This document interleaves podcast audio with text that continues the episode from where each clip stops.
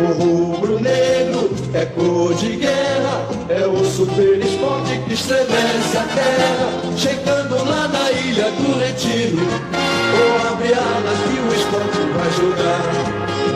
O rubro-negro é cor de guerra, é o esporte que estremece a terra. Dia, boa tarde, boa noite, galera. Sejam bem-vindos a mais um episódio do podcast Vozes na Arquibancada, o maior e melhor podcast em linha reta da América Latina. Hoje é um dia que a gente tá de cabeça um pouquinho inchada, mas mas estamos orgulhosos, estamos orgulhosos do nosso leãozinho. Perdemos a, a final da Copa do Nordeste, mas fizemos fizemos um bom jogo dentro do que a gente pode fazer e vamos discutir isso aqui hoje. Tá em pauta toda a análise tática do jogo, análise técnica dos jogadores, escolhas de Dalpozo, festa da torcida, caravana. Hoje a pauta tá legal e no finalzinho a gente vai falar sobre as, as projeções para as finais do Pernambucano, né? O Sport vai jogar quarta-feira já com o Salgueiro, pelas quartas de final. Não sei nem se tem data para semifinal ainda. Vamos ver como é que vai ficar esse Pernambucano. Hoje estamos aqui com dois convidados, três convidados. Vamos começar por ela, né? Mulher primeiro. Açucena, seja bem-vinda mais uma vez. Vamos, vamos conversar sobre esse jogo de ontem, sobre esse Pernambucano. Vamos nessa. Bom dia, boa tarde, boa noite para quem está nos ouvindo. É, a gente fica orgulhoso do que aconteceu ontem, do jogo de ontem, do que os jogadores nos mostraram. Mas a gente fica triste porque somos torcedores, independente de qualquer coisa, e a gente queria ter levantado a orelhuda ontem, né? Mas foi um jogo polêmico, um jogo cheio de, de coisinhas que, se a gente for falar aqui, vai ficar cinco horas falando. Mas vamos lá, vamos comentar essa final aí, Pernambucano, falar sobre os jogadores da Alpuso, diretoria, etc. Vamos embora. Guga, meu velho. Guga Fonseca, mais uma vez, seja bem-vindo. Vamos trocar essa ideia aí. Tá animado hoje? Animado com o futuro. sempre com o. Na verdade, uma coisa que eu sempre falo, um salve aí a todos e todas é, do rubro-negro mais, mais rochedo desse Brasil. É, e eu costumo dizer que mesmo, claro, assim, a gente não gosta desse discurso derrotista e de, de se conformar com qualquer coisa, mas torcer pro esporte é bom demais, velho. E quando a gente percebe que o time está começando a ter aquele espírito, né, é, e, e, e tá evoluindo aos poucos, fica ainda mais gostoso torcer. A gente fica ansioso para o próximo jogo, né? E a gente vem né, nos últimos anos com muitos muitos dissabores e com a sensação de que, porra, já tem jogo de novo, sabe? Nunca a gente. É, fazia muito tempo que eu não sentia essa ansiedade de ver o próximo jogo, como é que os caras vão, vão se comportar. Então, eu estou sim animado. A cabeça está um pouco inchada ainda, mas eu acho que a gente tem muito mais coisa para comemorar e, e, o, e o horizonte para mim ele tá bonito. É isso aí. Vamos embora, vamos embora. E o outro convidado da noite é meu amigo Fabiano. Fabiano, quanto tempo que eu não lhe vejo, Fabiano? Passamos 15 horas Ô, no ônibus amigo. indo para Fortaleza, 14 horas no ônibus voltando de Fortaleza e já estamos juntos de novo, meu velho. Pois é, meu amigo. Bom dia, boa tarde, boa noite a todas e todas que nos escutam. O programa não é da forma que a gente gostaria que fosse, mas o peito está cheio de orgulho e a cabeça está erguida, como sempre foi e como sempre será. Um time que veio desacreditado depois de uma eliminação mais uma eliminação na primeira fase da Copa do Brasil, alguns tropeços no Pernambucano, fomos nos encaixando na medida do possível com o fraco elenco que a gente tem. A turma foi deixando a gente chegar, a camisa foi carregando, chegamos até a final. Infelizmente não conseguimos sair com a taça, mas a gente sabe como isso aconteceu. O time foi guerreiro, literalmente até os últimos segundos e é isso que a gente quer, que não falte luta, que não falte empenho e quem vista essa camisa honre ela como ela merece. Vamos para cima. Vamos embora, vamos embora. Vamos começar, vou começar, vou, vou me dar essa moral hoje. Eu vou começar comigo e com o Fabiano. Não, mentira. Antes disso, eu queria só. O Luquinhas até lembrou a gente aqui no, no Porita hoje. Que hoje a gente bateu 500 seguidores no, no Twitter, né? E o número 500 foi um amigo meu, Daniel. Abraço para ele. Ele mandou uma mensagem para mim, inclusive. Olha, tem 499, eu vou ser o 500, eu quero a camisa do esporte presente. E o cara tricolou, pô. Muito obrigado, Daniel. Valeu pelo apoio, meu amigo. Tamo junto. E agora sim, Fabiano, vamos começar o Itu, vamos relatar pra galera como foi essa, essa viagem que a gente se meteu. Vamos falar de, da saída da ilha até a chegada no estádio e a saída de lá, para o pessoal saber como. Até também quebrar um pouco de mito, que a galera acha que torcida quando faz caravana é violência, é droga, é tiro para cima, para baixo.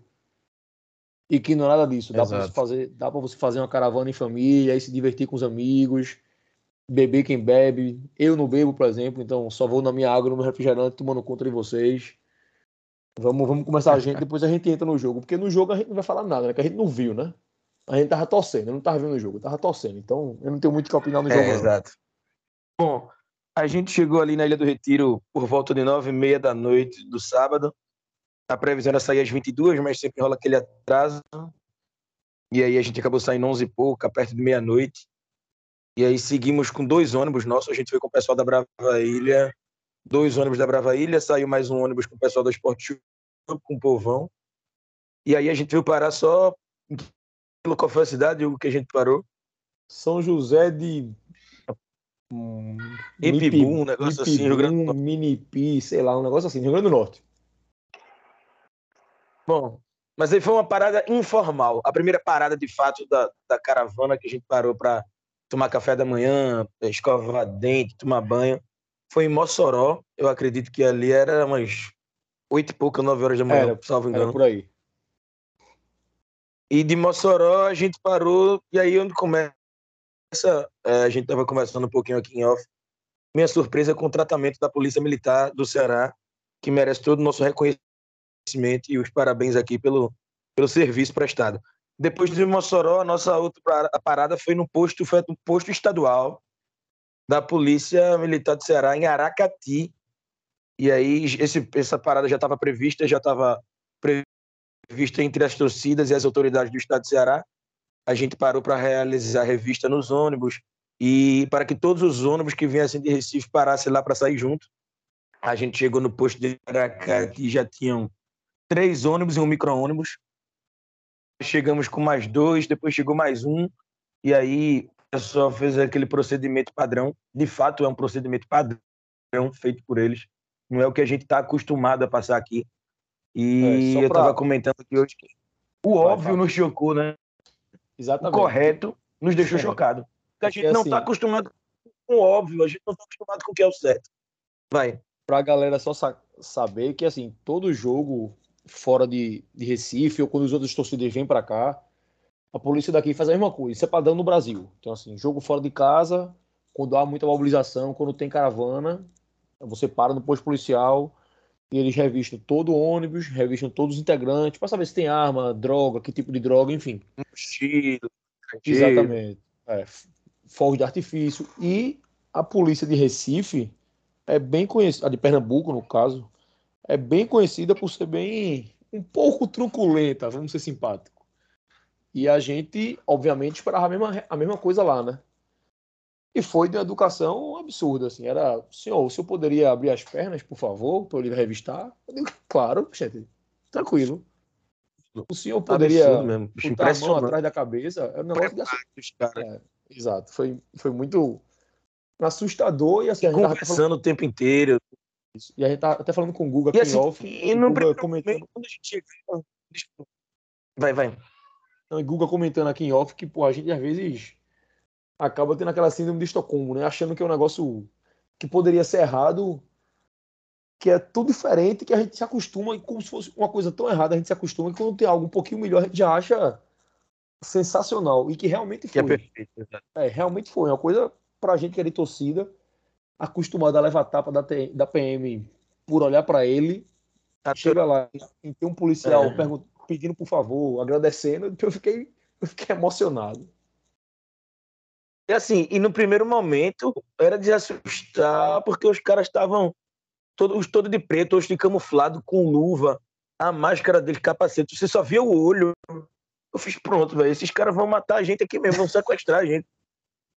Daqui a pouco os caras, bom dia, senhor, tudo bem? Como é que vai? Procedimento padrão aqui, você podia. Caralho, velho, impressionante. Foi o tempo que a gente tá perdendo para falar algo que deveria ser o natural, que deveria ser o padrão, e que não é, e que merece que a gente perca esse tempo, porque é possível fazer o certo, pô. É possível, não tem nada de outro mundo fazer o que deve ser feito. Enfim, ficamos por lá seis, sete ônibus esperando os ônibus da jovem. Mais um, um uma da polícia aqui. Quando os ônibus da jovem chegou, a jovem ia sair com quatro ônibus e eles tiveram problema em um. E aí eles vieram em três ônibus, mais a quantidade de quatro, de quatro ônibus, entendeu? Eles subdividiram as pessoas para conseguir trazer todo mundo. Aí chegou nesse posto policial começou o boato de que a polícia ia segurar eles, não iam deixar eles entrarem, não passarem para Fortaleza. Por causa desse excesso, estava todo mundo já naquele clima, porra, mais uma vez a já não vai conseguir chegar. E adivinhem, a polícia orientou que eles dividissem o excesso deles nos nove ônibus que estavam espalhados, para que ninguém ficasse para trás. E Exato. aí entrou cinco em um, seis em outro, sete em outro. E a gente conseguiu. Todo mundo que saiu de Recife de ônibus para ver o jogo chegou em Fortaleza, entrou no estádio e viu o jogo. Isso é o básico, isso é direito do cidadão. Isso foi nos garantido. Conhecendo, conhecendo a polícia daqui, se isso acontece aqui, a polícia manda voltar todo mundo. A polícia manda voltar como já fez algumas vezes. E a gente, é, CSA Esporte na semifinal, nas quartas de final, eu estive lá também, eu relatei aqui exatamente o abuso policial que a gente sofreu lá. A gente não precisa ir muito atrás para lembrar do que ocorreu, diferente do que foi feito ontem. Contra o CSA, os ônibus da Jovem não chegaram, a gente levou bomba e tiro da polícia dentro do próprio estádio enquanto nós éramos atacados. Então vale sim a gente a gente dar esse esse espaço aqui, esses parabéns à Polícia Militar do Ceará e digo mais, eu nunca pensei que fosse parar para elogiar a polícia na minha vida. Mas essa merece. Essa, essa merece. Fala sobre a escolta. A gente passou, então, como o Fabiano falou, a gente ficou em Aracati, esperou a, a galera da jovem, e o tempo lá em Aracati foi de relógio duas horas. A gente passou duas horas parado lá. Saindo de Aracati, a gente andou acho que meia hora, parou novamente, porque houve uma quebra de algum outro ônibus, de alguma outra caravana lá, e redistribuíram novamente, e todo mundo seguiu até o Castelão. A escolta perfeita. Salvo engano, acho que três carros na frente, e tinha uns três ou quatro atrás, eu acho, alguma coisa assim.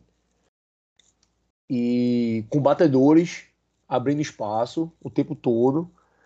Quando a gente chegou um pouco já, já, já de Fortaleza, mais perto do Castelão, as pistas foram fechadas para a gente.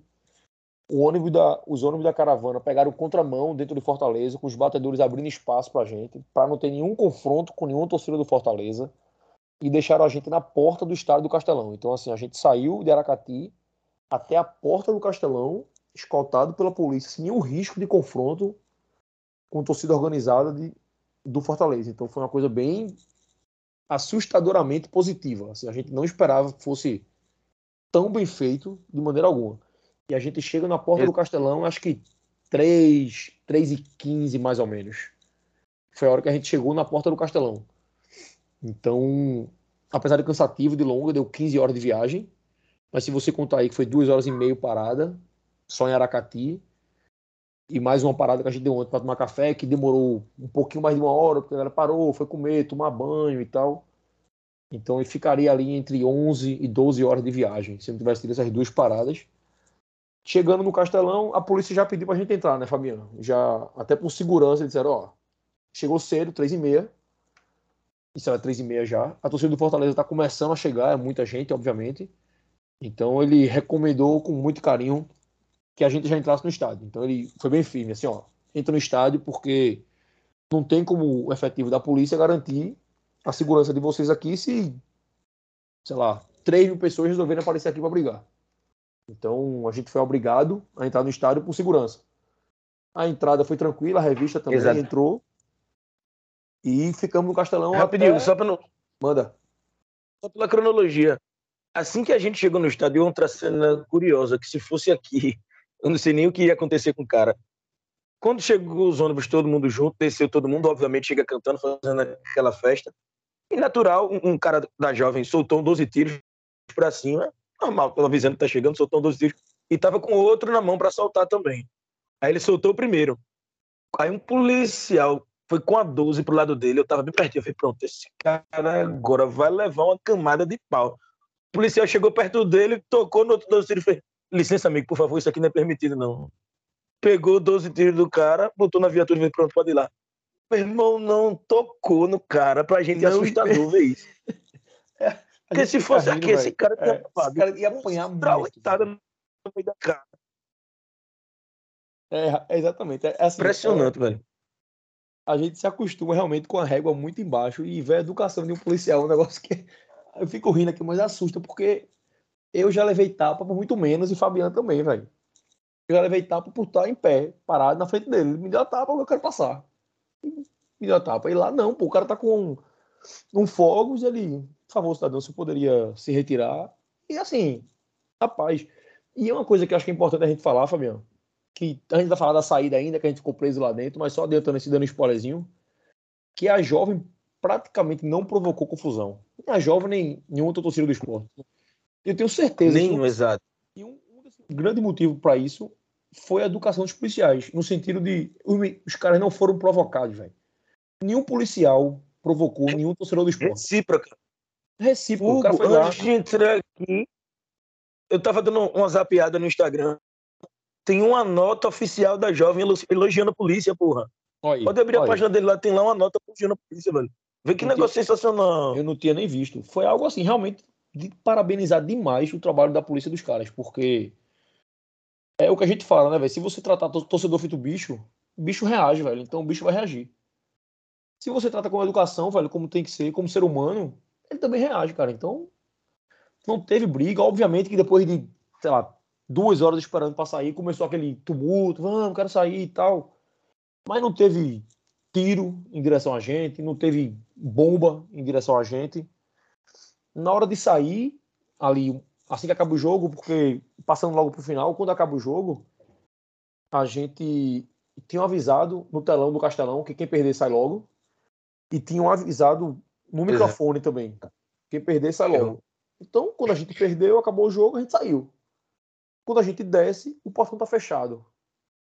E ficou naquela, gente. O cara depois desse aviso, depois desse aviso de quem perder sai antes, teve um outro no telão anunciando que a torcida do esporte sairia primeiro. Não foi nem quem perdeu, foi com o símbolo do esporte. A torcida do esporte vai sair do estádio antes. Exatamente. exatamente. Quando acabou o jogo, todo mundo se deslocou da, arquibancada das cadeiras para o portão de saída e estava tudo fechado.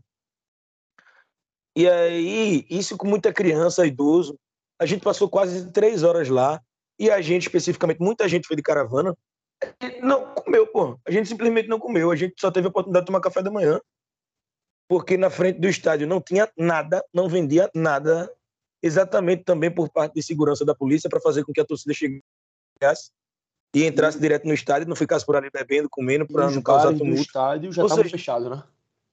Exato. Quando acabou o jogo, todo mundo desceu, portão fechado e os bares fechados, pô tinha gente lá a ponto de passar mal, de fome, de sede, e a gente não tinha possibilidade de nada. Aí um erro, que não necessariamente da polícia, eu acho que isso, isso não é da polícia, não sei. E a gente insistindo para que abrisse, insistindo, abriram pouco menos de três horas antes.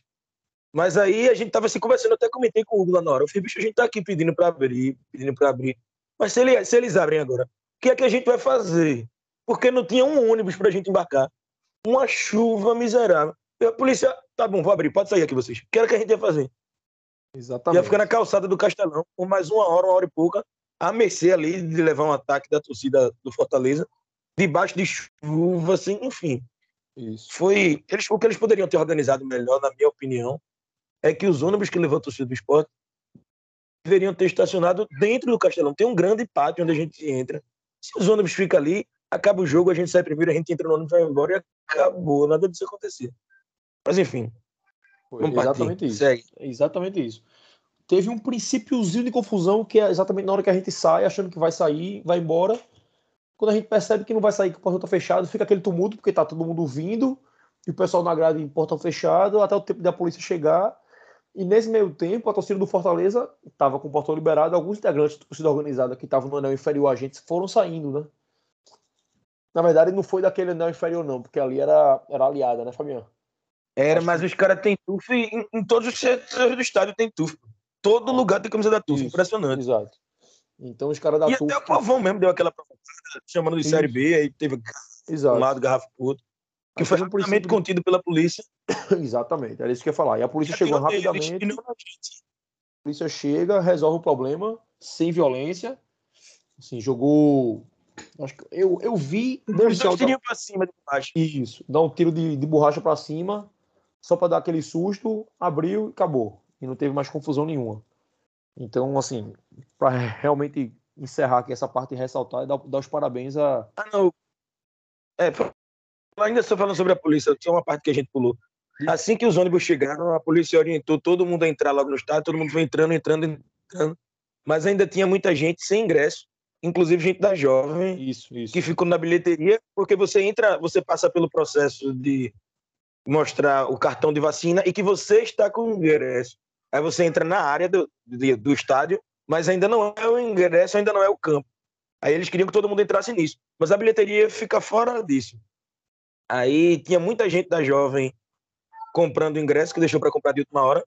E nesse meio tempo a gente já estava dentro, só que de dentro dava para ver o que estava acontecendo na rua.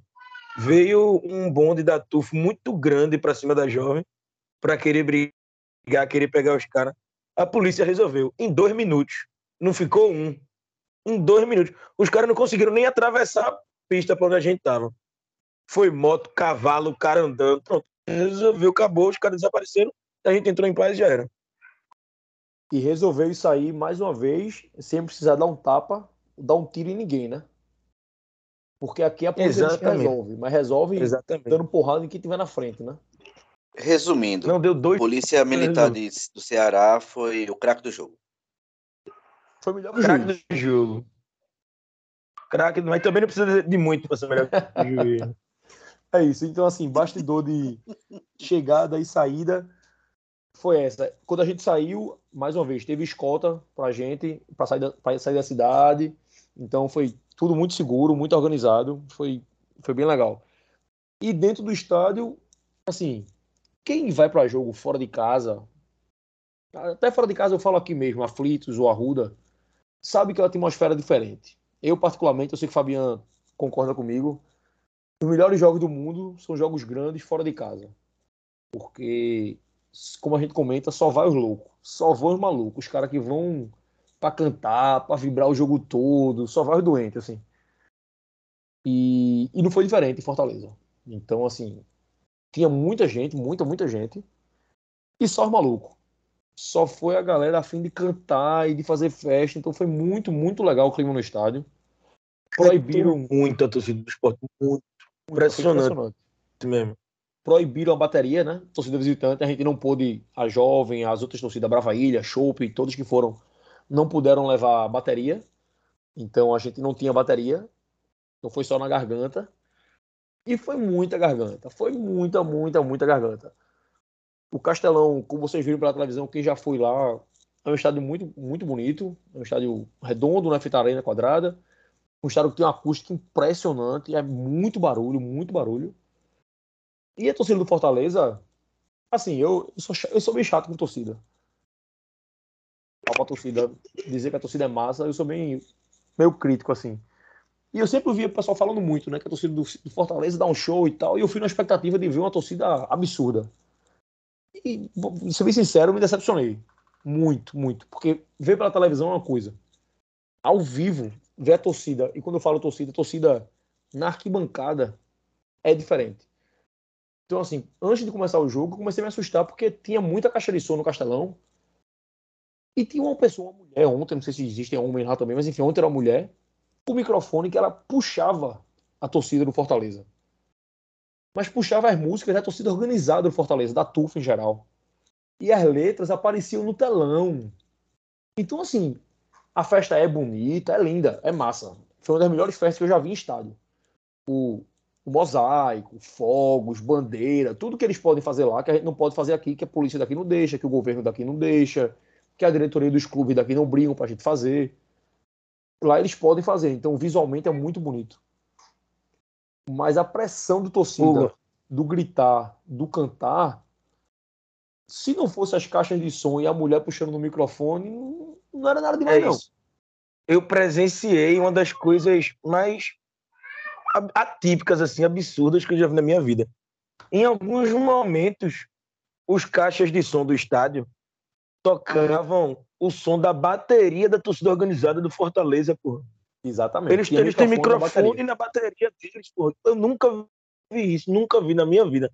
A bateria tocava e replicava nos caixas de som, velho. Como é que pode? Assim, é bacana, é artificial, mas um negócio desse aqui eu queria.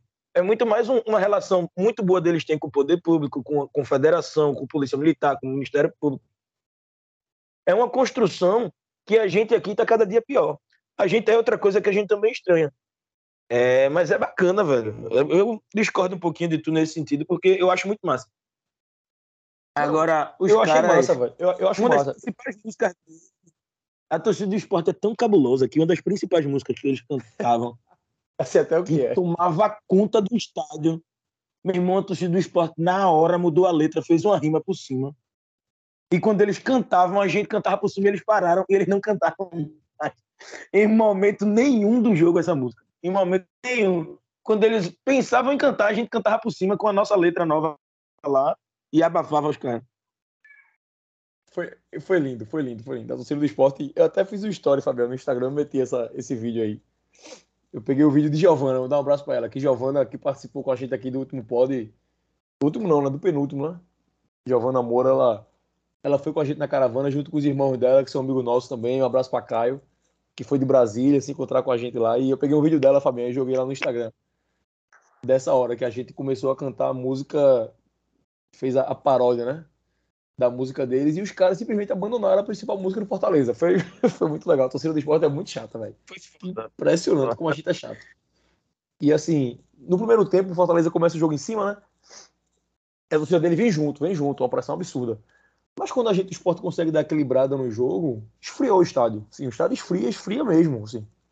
E a gente começou a cantar muito, muito. E você via que você, você como visitante, você sente quando tá incomodando, quando começa a vir muita vaia, né? Então, assim, esporte com a bola. A gente cantando, os caras começavam a vaiar a torcida da gente. Aí eles paravam de vaiar, a gente voltava a cantar. E foi assim o primeiro tempo inteiro. Até eles fazerem o gol no final e tal. Quando volta pro segundo tempo, o estádio ainda voltou um pouquinho mais para eles. Mas eu acho que ali com uns 20 mais ou menos, o esporte, a torcida do esporte começa a voltar pro jogo. Que eu acho que é mais ou menos a, a hora do pênalti de Sander ali. Deve ter sido 20 alguma coisa, eu não, não me recordo. Tava sem relógio, não vi o lance ainda, então não sei. Foi 23, salvo engano, 23. Pronto, então dali para frente, até os 40 e pouquinho, a torcida do esporte foi meio que dominante no estádio, assim, a ponto de, quando se apaga as luzes, ali 45, 6, sei lá, quando fica apagado aquelas luzes ali, assim que apaga a luz, 45 pontos. Apagou a luz. assim que apaga, a gente, que na televisão deve ter visto também, mas a gente tava lá instantâneo, né? Porque a gente tava de frente pra TUF, que é a principal organizada da- do Fortaleza, então assim que apaga, já começa a acender as luzes do, do mosaico dele de lanterna. É instantâneo, foi na hora. Parecia realmente uma coisa bem combinada, assim. E além disso, a Hugo. torcida da a TUF começou a gritar: acaba, velho. Acaba, acaba, acaba, porque queria acabar o jogo. Então, assim, pra gente, torcedor, é um, é um negócio que, por mais que seja triste perder, obviamente a gente tá puto porque perdeu, do jeito que perdeu. Mas você tá lá no estádio com 3 mil contra 60, seu time na Série B jogando contra o time de Libertadores, fim de jogo, os caras estão desligando luz, e a torcida dele no estádio inteira gritando acaba, acaba, acaba, simplesmente com medo do leãozinho combalido da Abdias. E a torcida da gente Ó, só pra pegar o gancho. manda. Não parecia que foi combinado, não. Foi combinado, e eu não tô achando que foi combinado, não. Porque já rola no Twitter um vídeo do pessoal que organiza o mosaico deles, o pessoal que organiza a festa, um vídeo no sábado à noite, eles explicando que vai ter, cada cadeira vai ter a fitinha da cor para você botar na lanterna do, teu- do seu celular, que você não acenda antes e que você espere, porque aos 45 do segundo tempo as luzes vão ser apagadas. Tem vídeo dos caras fazendo isso dentro do Castelão no sábado à noite. Então não foi Massa. por acaso. Aí tem gente que eu vi, eu vi no Twitter, vi, vi gente discutindo em alguns grupos, dizendo, não, mas estava chovendo muito em Fortaleza, e aí faltou energia em vários bairros. Inclusive o pessoal da live do podcast 45 Minutos, é, um cara xingando o Fred, dizendo que Fred Figueroa estava lá e que ele viu que ele é um canalha, um palhaço, porque ele estava em Fortaleza e sabe que faltou energia em todo lugar. Aí Fred responde apenas com: Meu amigo, eu estou aqui na cabine, nem na minha cabine dentro do Castelão faltou energia. Não faltou energia em lugar nenhum. Eles apenas desligaram os refletores. Só isso. Exato, exato. O estádio, a gente via que tava os bares acesos, o restaurante aceso, e a gente subia na hora orava pro lado de fora, tinha luz do lado de fora. Foi um negócio foi muito bizarro, foi muito bizarro. Então, assim. E o jogo voltou sem, sem luz. Sem luz. Restabelecida, né? Voltou, voltou é. a meia luz. A meia luz, exato, exato. Então, a visão de torcida de quem foi, de quem voltou, quem estava lá vendo aquilo ali foi, foi essa. A gente polícia foi bem, no estádio a gente fez festa, foi muito legal e agora vamos pro jogo. E aí eu deixo para vocês falarem, porque eu não vi nada, a Fabiana também não viu nada, a gente não sabe de nada. Eu não vi nenhum lance. Vamos, vamos começar, vamos com a Sucena. A Sucena, vamos partir pro jogo. Eu tava lá, mas eu não vi não. Me diz como é que o esporte não ganhou esse jogo aí, quem foi que jogou bem, quem jogou mal, escalação de Dalpozo. Fala o que tu quiser aí. Então, começar pelo começo, né? é, não gostei da escalação de Dalpozo para entrar no jogo. É, eu não mexeria é, na escalação. Eu teria entrado com os mesmos jogadores que, que entrou no primeiro jogo da final. A gente entrou com três zagueiros, mas a gente não tem força do meio de campo é, para frente, para o ataque.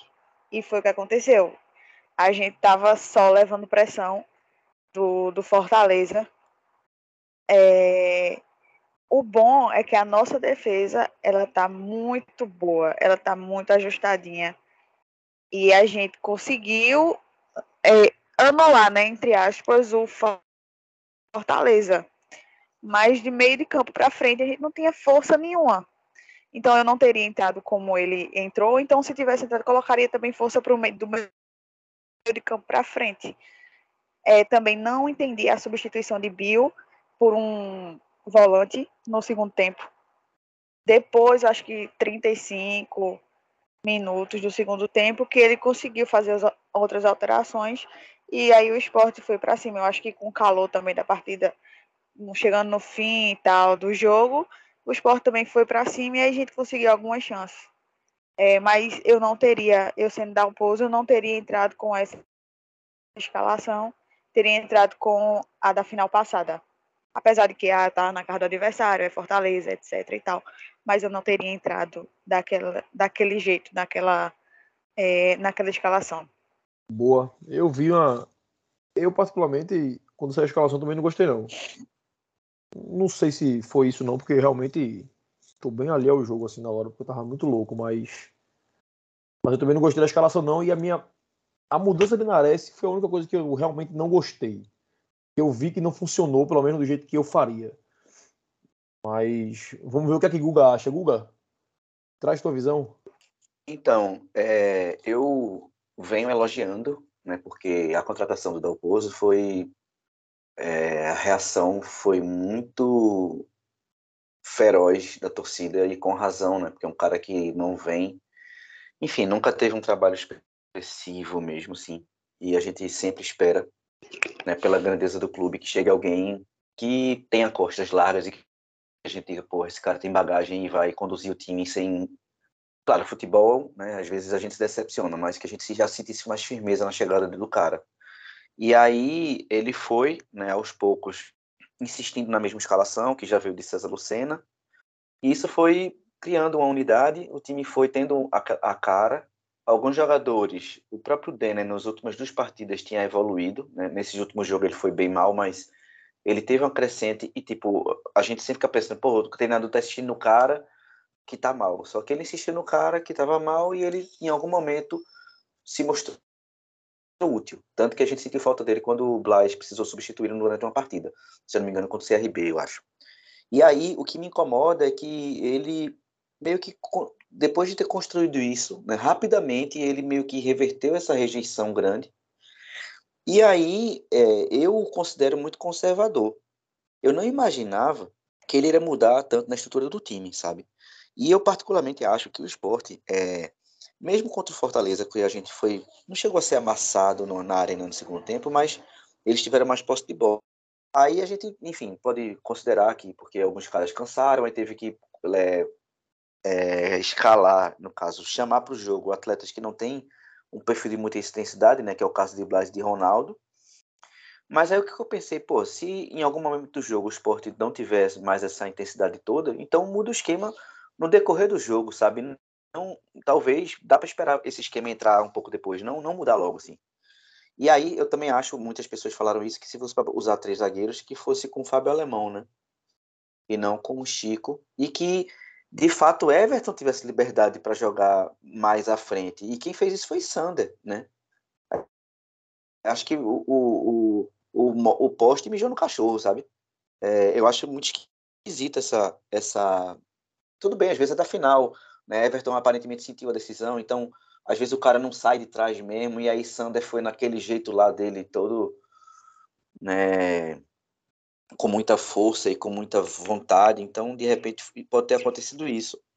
E aí, para completar, né, tudo bem, a primeira escalação a gente pode até questionar, mas para completar, Bill era o cara mais lúcido do ataque do esporte, sabe?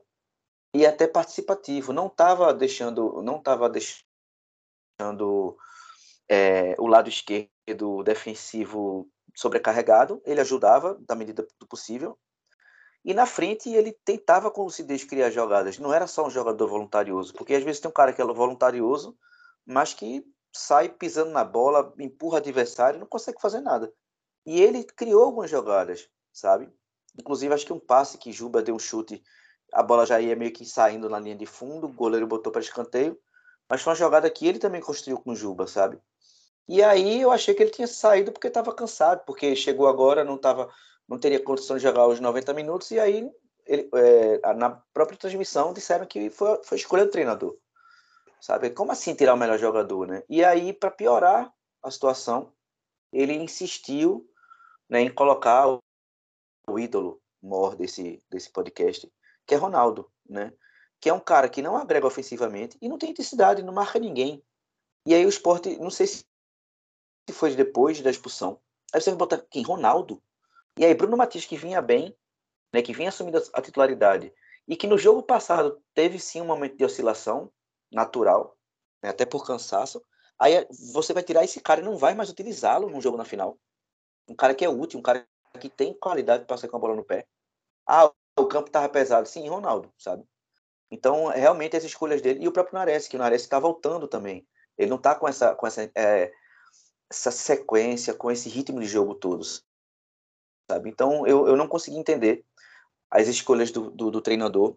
E, gravíssimo, é, a insistência em Jaderson, sabe? O cara que em nenhum momento fez assim, pô, essa partida ele foi muito bem. No máximo, contra o CRB, né, teve umas participações na, em construção ofensiva, no posicionamento e tal. Mas nada demais, porque até o próprio Denner que a gente critica tanto, teve momentos bons, sabe? Pelo menos em dois jogos. E aí eu acho que que Dalpoz assustou um pouco, né? Quem estava né, mais esperançoso com essa com esse primeiro esse cartão de visitas dele assim. E eu espero agora uma coisa que eu, que eu acho é que ele tem um perfil de fazer trabalhos de, de 38 rodadas, né, de gerir o grupo, de deixar um ambiente bom, de não de conseguir construir um, um, cenário de tranquilidade, como foi o que Guto fez no esporte em 2019, sabe? Agora, para um jogo de mata-mata, que você precisa ser cirúrgico, que você precisa agir, ser proativo, assim, num momento muito é, específico do jogo e, e, e, sair da caixinha, eu acho que ele é o cara muito longe disso, assim, ele realmente não tem esse perfil. E aí eu torço para que essa expectativa que eu tenho em relação a ele é, considerando 38 rodadas de campeonato longo, que se confirme. Porque, enfim, mas eu acho que ele ainda tem crédito. Eu acho que os jogadores tiveram, é, vêm evoluindo, né? E com a, eu acho que precisa ser mais utilizado atletas como Alanzinho e o próprio Nares para a gente ter mais qualidade e mais opções, né? Daqui para frente. Então é isso. Eu já acabei falando até mais é, sobre, enfim, até os próximos jogos do Brasileirão da Série B, mas eu acho que eu fiquei um pouco frustrado, né, porque o, o, o nosso treinador, ele, enfim, parecia que ele tinha melado, ele, ele tinha estava fazendo uma, um belo prato, sabe? Um prato barato, né, com os insumos baratos, assim, não, era um prato que ele estava resolvendo rápido, saborosíssimo, e no final ele chegou e colocou um tempero doidão e inventou um negócio que ele não tinha, não tinha porquê. Mas é isso. Eu acho que a gente ainda tem muitas, muitas coisas para olhar para frente com, com esperança, e é nisso que eu me apego. Boa, Guga, boa, Guga. Açucena, volta aí, eu vi que tu levantasse a mão, completa. Não, é só para pontuar aqui duas coisas que do jogo é agora. É, Everton, ele sentiu o jogo, sentiu, mas eu percebo ele levando bola nas costas e deixando uma avenida na direita ali, é, desde o jogo do CRB. Eu acho que alguém tem que dar uma, umas dicasinhas para ele. E o William Oliveira também. Eu também achei que ele sentiu muito o jogo. Ele estava meu isso na minha visão, né? Eu, eu vi ele meio errando algumas bolas, algumas coisas que ele não não errava. Ele estava errando nessa final. Pois é, no estádio, o sentimento no estádio em relação a Everton foi que Everton deu a velha pipocada. Principalmente no começo do jogo, assim, você vê que ele estava perdido, errando passe fácil. Tem uma bola que o acho que é o lateral do Ceará passa na esquerda, assim, fica no mano a mano com ele, ele vai andando para trás, meio que desesperado, assim, não encurta o espaço. Eu lembro muito, eu tava com o Fabiano na hora, e o Fabiano fala isso, ele não encurta, ele não encurta, ele vai para trás. E acho que depois, talvez ali no final do primeiro tempo, ele volta pro segundo tempo mais, mais calmo, eu acho que ele melhora no jogo, assim. A sensação no estádio para mim foi essa. E eu queria até perguntar a vocês em relação a Juba. Eu não vi Juba em campo, de verdade, assim. Eu lembro de pouca, pouca coisa de Juba com a bola no pé, assim. É impressão minha, o Juba realmente jogou mal, ou ele foi bem marcado, ou ele se escondeu. O que, é que vocês podem me dizer disso? Porque no estádio eu fiquei com a impressão que Juba é meio que apagado no jogo. É, Juga, o que tu acha? A sensação que eu tenho, assim, é que Juba, é, assim como todo o time do esporte titular, é, claro, tirando algumas exceções, né? Eu achei que Bill foi, foi lúcido, mas até o próprio Fortaleza a gente não viu assim, nenhum jogador que, tipo, não, peraí, me dá aqui a bola, deixa eu organizar, deixa eu levantar a cabeça, deixa eu virar jogo, sabe? E aí eu acho que Juba ficou. É, eu acho que ele teve sim uma marcação mais, mais, mais próxima, e isso atrapalhou. E, e eu acho que o campo pesado também pode ter atrapalhado. Eu não sei se o posicionamento dele com essa coisa dos três zagueiros, ele pode ter ficado perdido também por conta disso, sabe? É, mas, de fato, ele participou pouco. Teve uma jogada que ele limpou para chutar, mas não conseguiu. Uma outra ele limpou. Aí, quando deu o é, Denner tinha passado da linha da bola. E aí voltou o jogo. Eu acho que foi aí que é, acabou que depois é, o, o, o William Oliveira perdeu a bola, né? Que algumas pessoas dizem que foi falta. E acabou gerando contra-ataque para o gol do, do, do Fortaleza. Né? Pênalti que acabou saindo o gol depois. E aí, assim, eu acho que Juba, ele, ele não, eu não acho que ele sentiu, na, sabe? Eu não senti eh, como se as pernas dele estivessem tremendo, coisa do tipo. Mas, de fato, ele teve uma atuação muito apagada, né? É, bem diferente do, do que ele vinha apresentando. Mas eu acho que foi é, o time como um todo, né? Ele se doou muito, se lutou muito, mas faltou aquela coisa dos caras individualmente jogar bola, assim. Porque, por exemplo, é, eu acho que o esporte no começo do jogo, até pelo nervosismo, a gente viu é, primeiro Sabino querendo sair. Não, primeiro Thierry, numa mesma jogada. Querer conduzir a bola com o campo encharcado, no começo do jogo, querer conduzir a bola driblando para puxar um contra-ataque. Não deu certo. O Sport recuperou a bola com o Sabino, ele fez a mesma coisa. Eu não sei se a ordem foi essa. E depois Everton, na sequência do lance, fez a mesma coisa, sabe? Então, assim, pô, os caras estão numa final tá vendo que o campo não tá certo, que o companheiro não conseguiu sair jogando, driblando de trás, né? Aí os caras persistem no erro, sabe? Então, assim, eu acho que foi realmente uma, uma, uma noite é, que, tecnicamente, os caras não renderam, assim, não renderam mesmo. E eu acho que o Sander, né, acabou tendo uma, uma, uma, um bom rendimento, porque a gente ah, também tem um, aquela coisa da régua muito baixa para Sander, né, mas ele de fato fez uma grande partida e, e, e, e conseguiu criar né, lá na frente, embora que a finalização dele É, para mim foi inexplicável o que ele tentou, né? Ele tinha espaço para poder é, chutar com, com o pé mais bem posicionado para conseguir é, potência. Mas, e o próprio Bill que eu achei que foi bem. E aí na parte defensiva os caras ficaram tirando bola, né? E aí é, é, tanto Sabino quanto Thierry, eles têm um potencial muito bom na leitura do, do chute do adversário. O adversário vai chutar para o gol, eles conseguem interceptar. Eles são o, o segundo Maílson, né? Porque é impressionante o quanto eles conseguem interceptar chute de fora da área, que tem tudo para ser muito perigoso. Eu lembro claramente do lance de, de Thierry, esse que tu falasse. O Thierry é bem nítido da minha frente, assim, ele tenta sair jogando pela direita, erra o passe, e acho que inclusive acho que é Sabino que recupera no carrinho. Posso estar enganado, posso estar confundindo a recuperação do Sabino Sim. com outro lance. É esse, né? É. É, exatamente, exatamente. E Everton, lembro de Everton, tenta sair jogando uma, erra, depois ele tenta a segunda, erra o passe, mas dá sorte, a bola desvia alguém e acaba no pé do cara do esporte.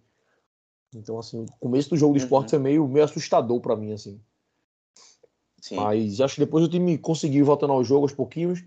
O ambiente no estádio, no começo, estava uma loucura, torcida vindo junto, pesado com Fortaleza, um, dois lances. Eu achei que Chico sentiu um pouquinho no começo do jogo ali. Não sei se Chico sentiu o jogo ou se foi uma noite ruim tecnicamente, Sim. somado com mudança de esquema, porque o esporte entrou numa linha de 5. Quando a gente saiu a escalação, a gente no estádio, a gente ficou na dúvida se ia ser uma linha de 5, se ia ser Chico na lateral, o Sander fazendo um apoio na frente, se ele ia fazer um 3-4-3, enfim, tinha dúvidas. Assim que o esporte entra em campo, quando bate o centro, a gente já vê que tá a linha de 5 formada lá atrás. Então tá 5-4-1. Não foi nem 5-3-2, foi 5-4-1 clássico, assim. Eu, eu, acho que o esporte se perdeu no, nessa mudança de esquema ali. O time não se encontrou no começo do jogo, já veio se encontrar ali com uns 15, 14 minutos. Eu lembro que eu comentei com o Caio, digo, gordo, já 14 minutos, a gente já tá sem sofrer uns dois. Porque no telão do, do Castelão mostra o cronômetro do jogo, fica mostrando o tempo do jogo, então é fácil de você analisar essas coisas. Então, assim, quando chegava ali em 10 minutos, 11, ainda tava um pouquinho de pressão, depois foi diminuindo, com 20 já tava um jogo tranquilo, assim. Tava parecido com o jogo de Recife. E eu lembro que minha, minha análise no primeiro tempo, quando acaba, é muito dessa. Digo, ó, eu acho que foi um jogo muito igual a Recife, com Fortaleza pressionando mais do que lá, mas que a melhor chance do jogo, até ter o pênalti, tinha sido do esporte, com a bola de Sander pela esquerda. Parecido com aquela bola de Juba aqui também, a chance criada pela esquerda. Juba entra e perde o gol aquele direita. Sander entrou ali, não sei como foi aquele lance ali, porque foi do outro lado e eu ainda não vi na televisão. Então, não sei se ele chutou errado, se ele chutou cruzado. Acho que sido a melhor chance do jogo até ter o pênalti do Fortaleza, no fim do jogo ali. Que vamos, vamos entrar nele agora. Eu acho que a gente pode falar desse lance polêmico do primeiro jogo, se é que tem polêmica nesse primeiro lance, vamos ouvir vocês. Do estádio, a minha sensação, eu acho que a de Fabian foi parecida com a minha, que há uma falta no início do lance do William Oliveira. Eu acho que é um escanteio do esporte, que a zaga do Fortaleza rebate, o William Oliveira tenta recuperar a bola no meio, ele tá com o domínio da bola, o cara do Fortaleza chega, faz uma falta nele, o juiz dá vantagem, tem um contra-ataque, aí cai na qualidade do atacante, que entorta Thierry, pedala para um lado, para o outro, puxa e na minha visão, foi pênalti claro ali. Não sei se, se, se eu ver na televisão, eu vou surpreender muito dizer que não foi. Mas eu acho que o erro tá lá atrás. Tá na, na falta do Oliveira. Também não sei se o VAR pode voltar até lá, acredito que sim. Mas o caso é que não voltou e Pikachu fez o gol, quase Maílson pega. Então eu queria ouvir de vocês, de Açucena, de, de Fabiano e de Guga, se vocês acham que.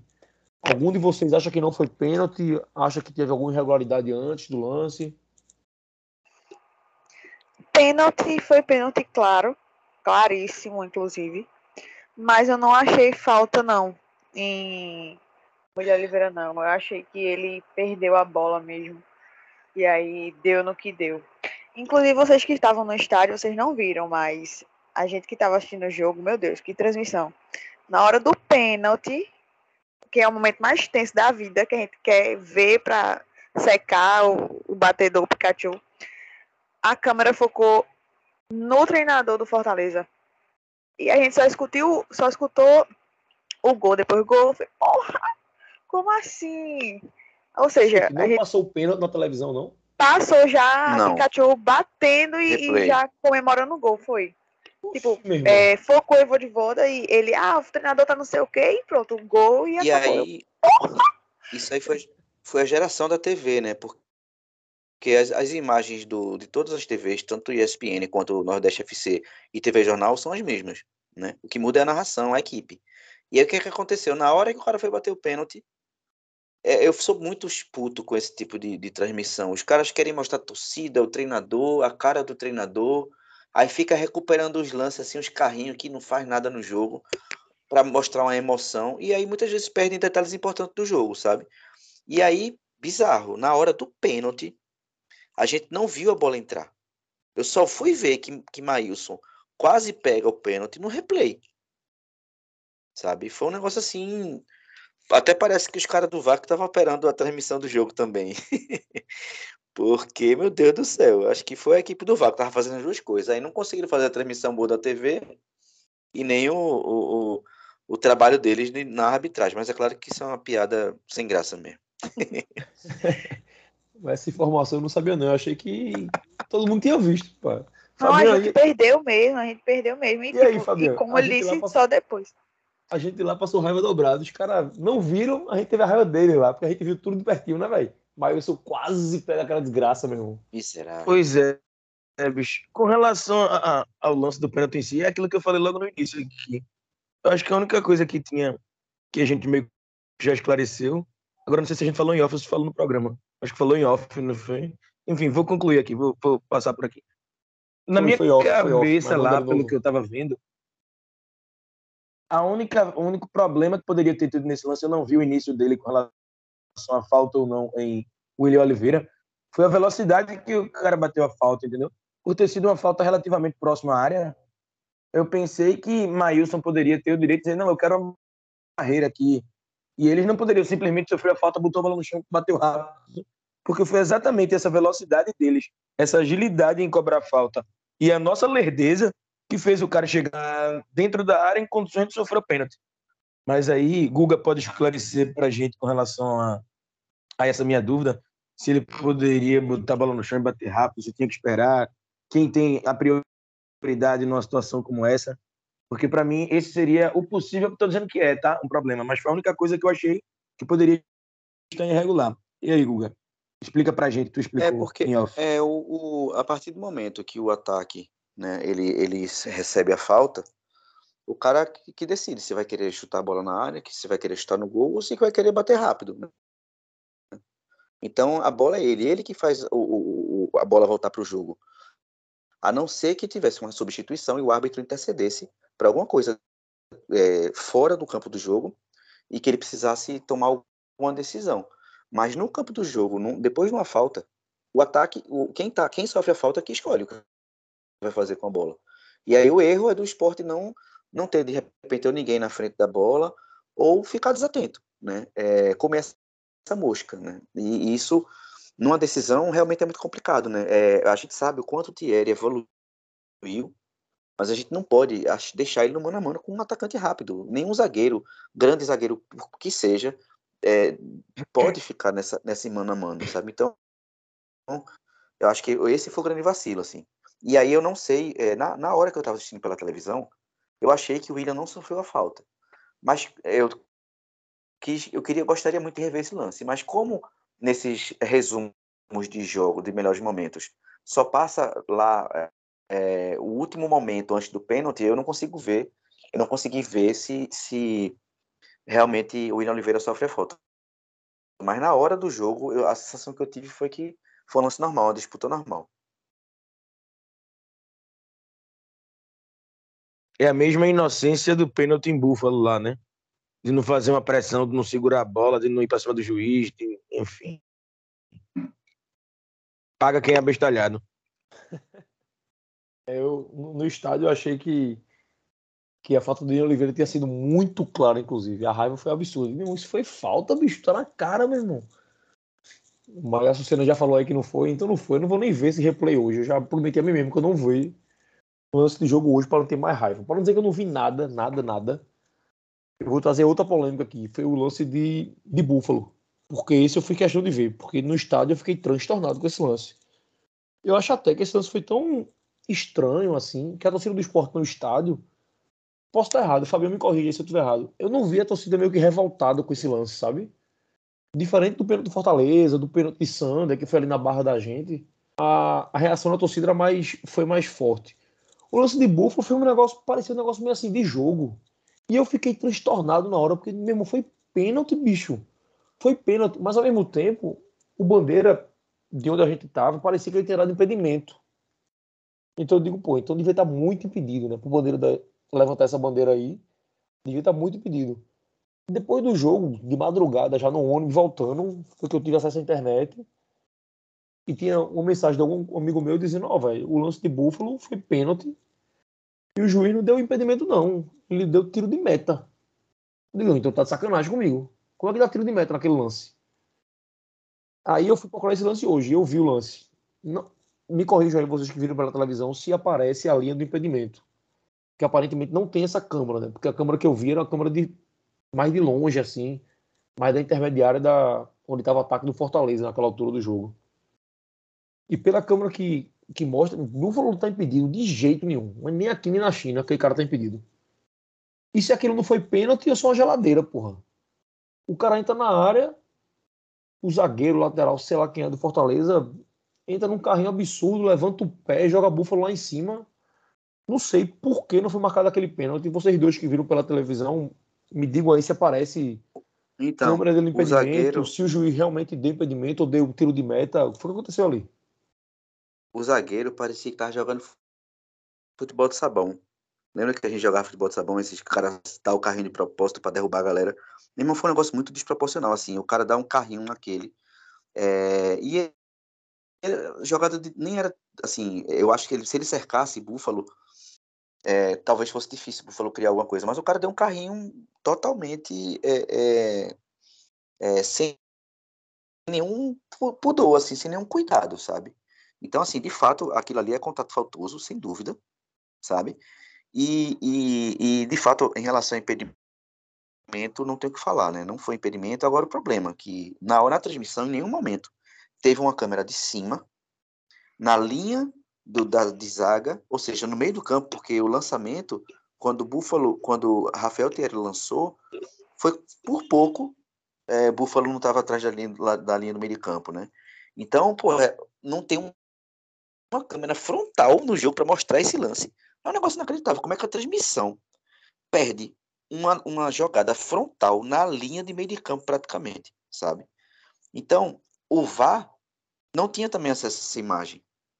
Ou seja, é, em tese, ele também não poderia, como é que posso dizer, mudar a decisão de campo, porque aparentemente também não tinha essa imagem. Né? Era inconclusiva. E se o Bandeira não marcou impedimento, segue o jogo. Né? Só que eu não vi Bandeira levantar a bandeira e de fato o cara bateu, bateu tiro de meta. Então, para mim, a sensação que dá é que a, a, regra não foi aplicada. E aí, quando a gente viu hoje, né, que é uma coisa tosca, a gente precisou contar com um torcedor que filmou o jogo para ter certeza, né, porque obviamente tudo bem a posição da câmera não era ideal, mas por questão, uma coisa óbvia, a partir do momento que tem uma linha no meio de campo traçando, aquela é a referência. Então, ficou muito claro que, que Buffalo estava bem atrás da linha dos zagueiros, sabe?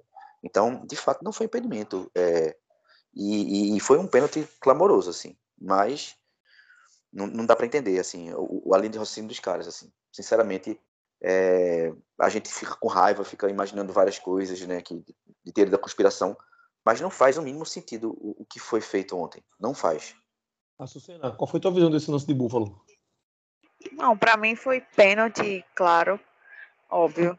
Agora eu tava, eu tava tão agoniada assistindo o jogo, tão agoniada, tão agoniada que se você às vezes eu não lembro quase de nada, poucas coisas que eu lembro. E esse lance aí é um dos que minha memória apagou de, de tão angustiada que eu tava, mas que foi pênalti claro em Búfalo foi aí cabe ao bandeirinha, ao árbitro ter acertado ou não, né? E aí são coisas de jogo e, e, erros que teve nesse jogo que conta como mais um, como a soma de mais um erro. Né? E aí, se tivesse tido pênalti ali, a gente poderia ter empatado o jogo e poderia ter mudado tudo, né? Enfim, vida que segue, precisa estar se lamentando aqui, a gente só está pontuando o que aconteceu e o que não aconteceu. Mas ali foi pênalti, claro. Exato, exato. O, o de Buffalo tava 0x0, né, ainda, né? Então a gente seria, Sim. seria 1x0 pro esporte, né? Que é pior ainda, né? Uhum. E só para não deixar passar, teve o pênalti do Fortaleza, né? Logo no comecinho do jogo, que o juiz dá e volta atrás, depois de detalizar o VAR. No estádio, eu lembro que eu vi o jogo, essa hora eu tava do lado de Fabian, e eu perguntei ele, Fabiano, tu achaste pênalti? Ele disse, porra, eu achei, velho. E eu fiquei na dúvida, por não tenho certeza, eu não sei se bateu na cara dele ou não, porque de onde a gente tava, ali na barra de trás, parecia que Sabino tinha levantado o pé e tinha realmente chutado a cara de casa. Eu digo, pô, isso aí se pegou na cara, é pela expulsão. Tanto que quando o juiz vai provar, eu comentei com outro amigo nosso, que minha dúvida ali era se ele estava analisando a expulsão. Eu digo, ó, eu acho que o pênalti ele vai dar, não vai votar nem a pau. Eu acho que ele está analisando ali é se vai expulsar Sabino ou não. Se ele dá o pênalti, expulsa Sabino, acabou o jogo. E pra minha surpresa, o juiz não deu pênalti, não. Voltou atrás, eu digo, pô, esse juiz aí, eu me iludi. Aquele pênalti foi o quê? Com quatro Meu irmão, eu jogo? continuo achando pênalti, sério. Eu não vi o Eu lance ainda, continuo velho. achando pênalti. Tu O achou? pé foi muito alto, porra. Passa, da, passa do rosto dele, velho. Mesmo que não toque, não, não... caralho, é jogar temerária pra cacete, velho. Eu não, eu não vi na televisão ainda. Tu acha que poderia caber ali um. Aquele lance direto, tipo, temerário, pé alto, dois lances dentro da área, ou pênalti mesmo? É, eu não sei se bateu. O que eu sei, assim, da regra é que é, é dois lances quando não choca, quando não bate no, no adversário, né? Quando Uhum. bate, aí é falta. Inclusive, o Sport foi garfado na Copa do Brasil de 89, porque o jogador do Grêmio levantou a perna muito parecido, atingiu o jogador do Sport e o juiz deu dois lances. Sempre contra a gente, né? Claro, né? É, óbvio, né? E, é e aí, dessa vez. Pois é, e aí dessa vez foi isso. Agora, na hora, eu fiz, meu irmão, é, um zagueiro, eu até comentei em off, um zagueiro não pode, experiente ou que tem nível, não pode levantar a perna tanto na área. Por quê? Por mais que o cara seja rápido, é impossível você fazer aquele gesto técnico é, mais rápido do que um, um atacante que queira é, interceptar a bola com a cabeça. Então a chance dele acertar a cabeça do adversário, ou um braço, ou um ombro, é muito grande. Então, é, Sabino correu um risco, um risco muito desnecessário, sabe? Que se ele fosse um atleta da base, a gente ia dizer, meu irmão, para ir, é, tá muito verde para uma decisão, sabe? E eu não tô dizendo que Sabino tá verde, mas a atitude dele nesse lance específico foi de, de juvenil, sabe? Porque ele correu um risco desnecessário. Aos três minutos de jogo, velho, na casa do adversário, com o estádio lotadíssimo, sabe? É, então, assim, ele deu uma margem muito grande. E eu, eu fiquei né, naquela coisa da gente ser torcedor, né? No meio de uma decisão, é difícil a gente ter, ter essa, esse, esse essa equilíbrio para ser imparcial, né? Mas eu, primeiro momento, achei pênalti, depois eu fiz, não, eu acho que não bateu, né? E aí, quando o juiz não deu, eu disse, maravilha, obrigado. né? Tá tudo certo, mas, mas eu acho que Sabino deu um mole muito grande. Eu também. Eu também achei um, mole grande de Sabina. Sucena, manda. Eu não sei se é meu lado torcedora, mas não é nem passando pano pra, pra Sabina, mas repare, é, se vocês não viram, quem não viu ainda, depois veja, ele levanta o pé e o jogador vem de trás. Eu acho que era a única coisa que ele podia fazer ali, era ter levantado o pé para tirar a bola. E o jogador ele vem de trás, o jogador não vem nem de lado nem de frente. O jogador vem de trás, então eu acho que pode ter sido a coisa certa que ele, que ele fez ali. Apesar de, beleza, podia ter sido pênalti, etc. Mas não tinha muita coisa para fazer ali, não. É, eu acho que com a cabeça ele chegaria mais rápido no lance, né? Mas enfim, na hora da decisão é difícil. Eu, eu teria feito muito pior, eu garanto. É, final é complicado, final é complicado. No segundo tempo, a gente entrar aqui só para analisar o segundo tempo, a gente, esporte, vocês já comentaram, né? Ele troca Nares por Bill. A gente melhora em campo, o esporte começa. Não sei se o esporte melhora tanto ou se o Fortaleza retrai um pouco mais já para jogar em contra-ataque e tal. Mas de qualquer forma, o esporte Uhum. começou a ter mais posse de bola e começa a melhorar no jogo. E ali nos 23, né, que o Fabinho falou, tem o pênalti de Sander, que pra mim tinha sido um pênalti claríssimo, assim. Na verdade, pra mim foi muito falta. Quando eu vi o lance, pô, isso aí é falta, beleza. Eu não fiquei em dúvida até alguém me falar na hora. Pra mim ter sido falta e pênalti, consequentemente pênalti. Mas alguém comenta perto de mim, porra, eu acho que foi fora da área. Aí eu digo, pô, será, velho? Tô, tô muito doido. Porque no estádio, pra, pra mim, meu amigo, o Sander tava na marca do pênalti, praticamente. Sido um pênalti claríssimo, tá louco. E ele vai no VAR e aquele filho da puta, além dele voltar atrás, ele não gesticula direito, até o gestual do árbitro é ruim na hora. Porque ele volta, ele sai do VAR, ele vem na parodinha de jogador do esporte, se eu não me engano, tava misturado, esporte Fortaleza, sei lá.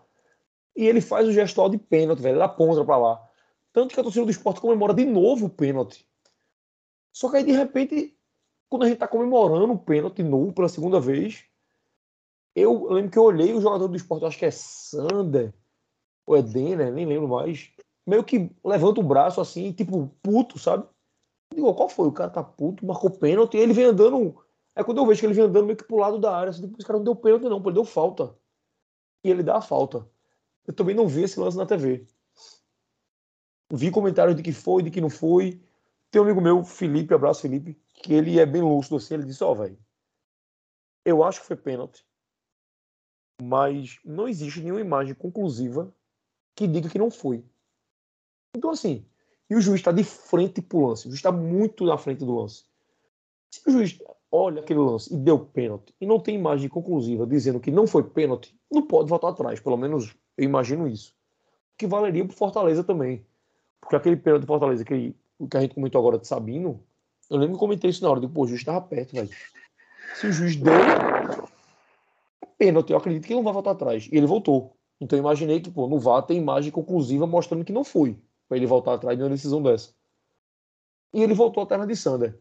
Então, Sucena, tu que estava vendo em casa, o homem acertou ou não?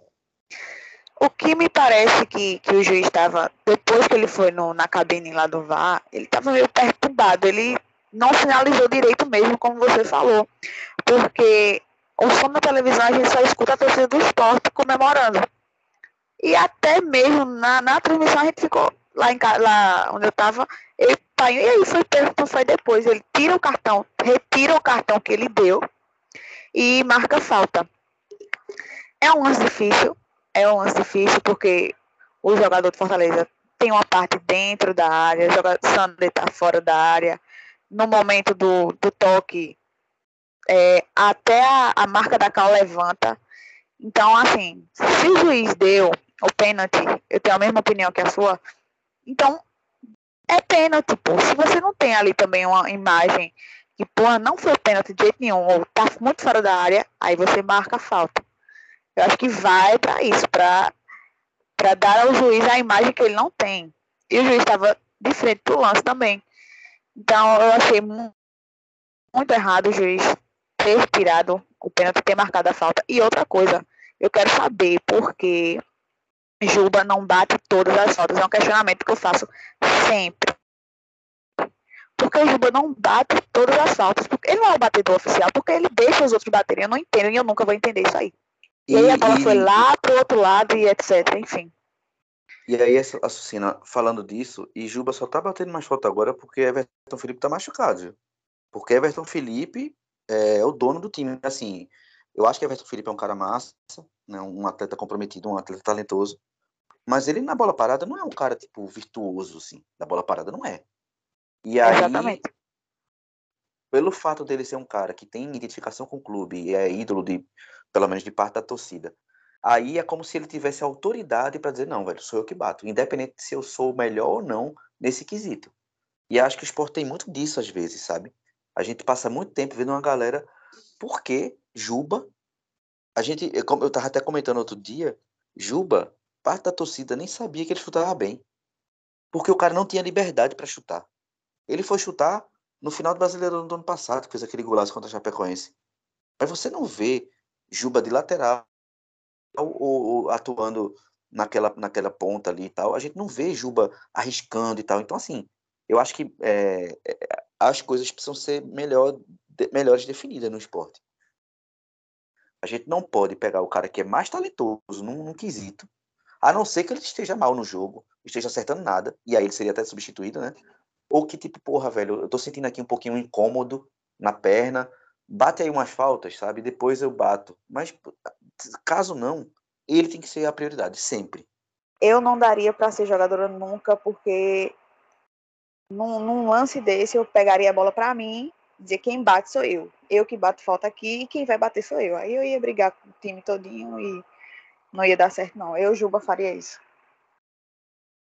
É essa falta de Sandy aí que o juiz europeu, né, que ele voltou atrás deu a falta.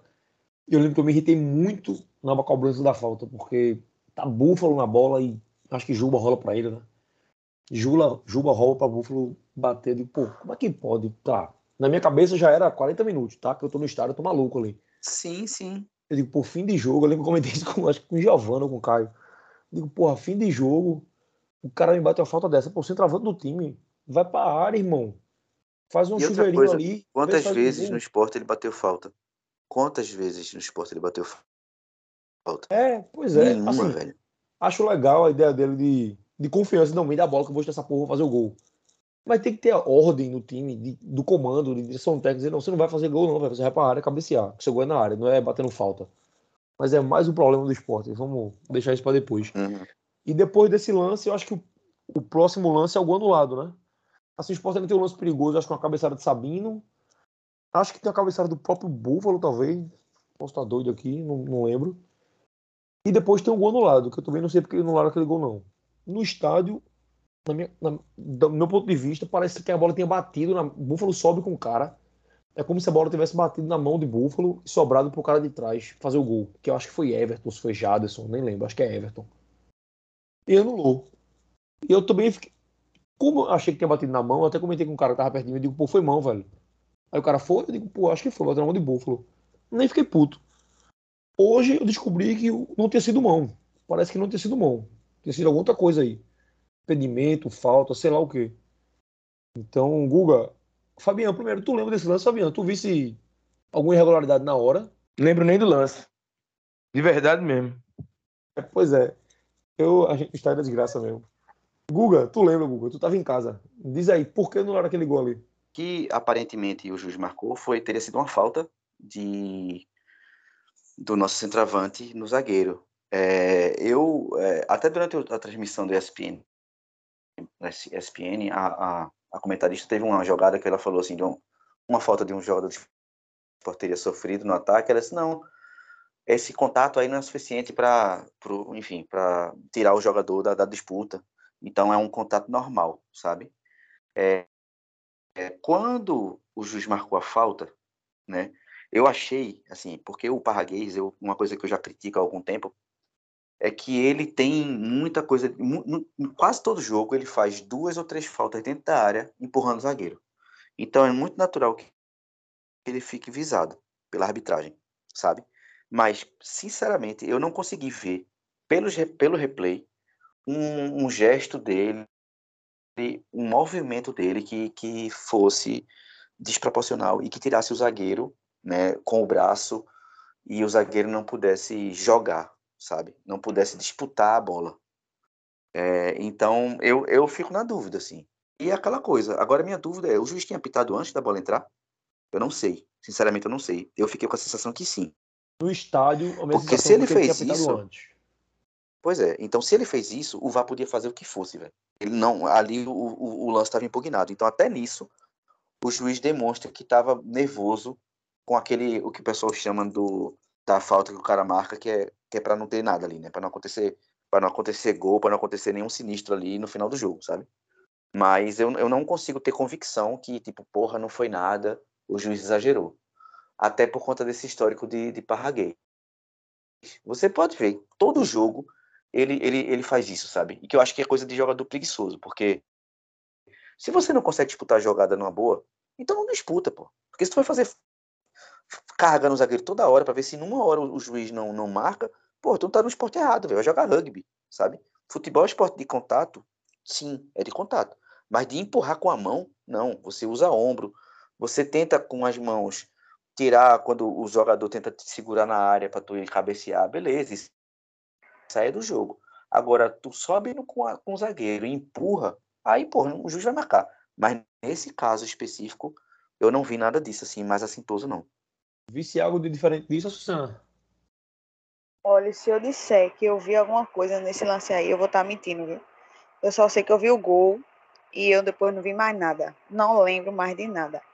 É, e só para completar aqui, Dudu mandou mensagem aqui, Dudu tá em off aí gravando, ele disse que confirmou que o juiz apitou antes de, de Everton finalizar. Então, o juiz errou dobrado, achou pouco que já estava errando, hum. completou a cagada, desgraçado. Eu acho que esse foi o último O que é gravíssimo. Isso é gravíssimo. Gravíssimo. muito grave, isso velho. Isso é básico, velho. É, depois do futebol com VAR, você não pode apitar, você não pode dar impedimento, você tem que esperar acabar o lance. Tem que esperar acabar o lance. Então, é erro gravíssimo.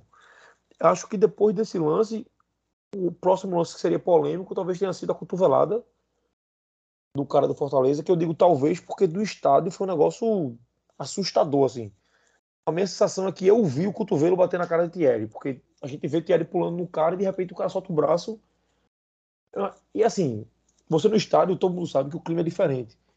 E as reações são muito espontâneas. Então, por exemplo, o pênalti do Fortaleza, na hora do campo eu olhei e digo, pô, foi pênalti, velho. Lógico que foi pênalti. Thierry nem reclama, pô. Thierry nem vira pra reclamar, velho.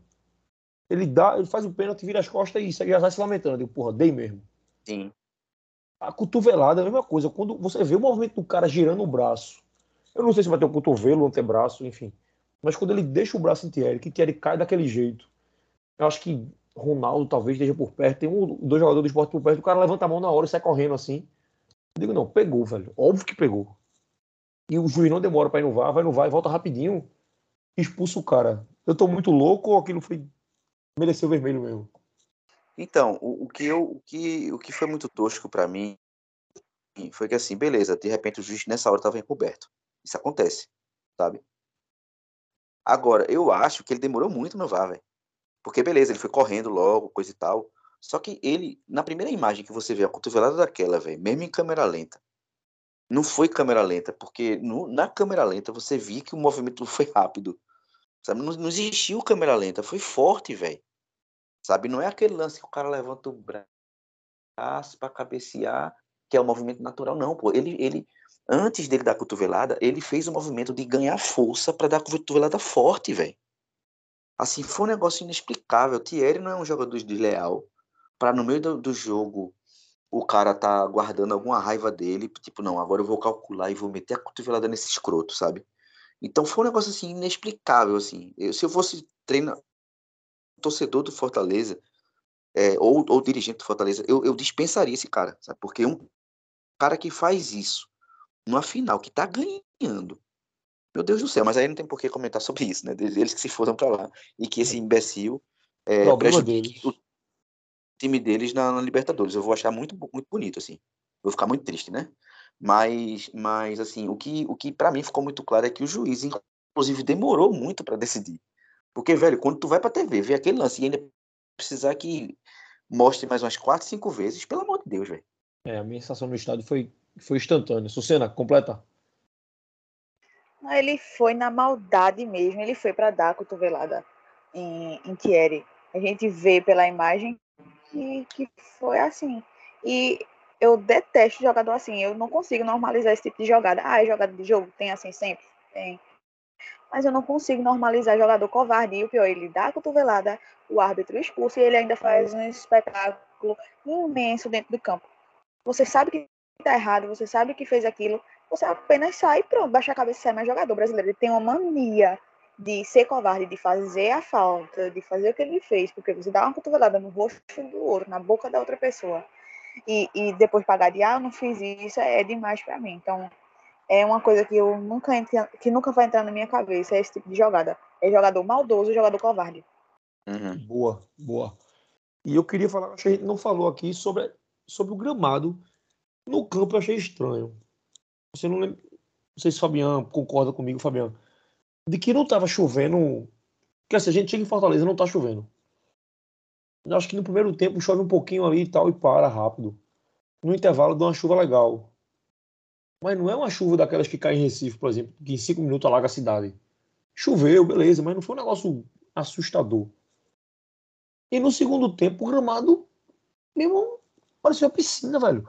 No primeiro tempo, se eu tiver muito enganado, você me corrija, mas eu acho que só tinha poça d'água além do lado direito do ataque do esporte, na frente do banco do Fortaleza, ali tinha uma poça d'água por ali. E no segundo tempo, velho, foi um negócio assustador o gramado do Castelão, assim. Muita poça d'água, muita poça d'água. Tava, parecia que tinha um, sei lá, ligado à drenagem. O, Rapaz, o, o negócio de irrigar lá e desligar a drenagem. Foi um negócio meio bizarro. Eu não sei se isso está sendo comentado, porque. aquela chuva. Tá sendo, pô. Aquela Tá sendo. chuva não alagaria a Ilha do Retiro. Aquela, aquela chuva não alagaria a Ilha do Retiro. Exatamente. pô. Pode ter certeza disso. Exatamente. E a minha sensação foi essa, de, pô, eu devo estar muito doido. Só que hoje, como a gente. A viagem da gente foi longa, eu cheguei em casa, era, sei lá, três horas da tarde, cheguei, já tive que trabalhar, fazer umas coisas, eu não vi nada. Então não sei se estão se comentando isso, se não estão. Mas eu queria perguntar se a sensação de vocês na TV e a de Fabiano também era a mesma minha, que foi um negócio meio bizarro que aconteceu no gramado do Castelão, assim, do nada. Ficar alagado daquele jeito. A, a tá- maior chuva que teve foi quando acabou o jogo. Que a gente foi a hora que a gente saiu do estádio ali. Foi Exatamente. duas horas e Aí- meia depois do jogo. caiu caiu uma um chuva pedaço. pesada. Água de verdade.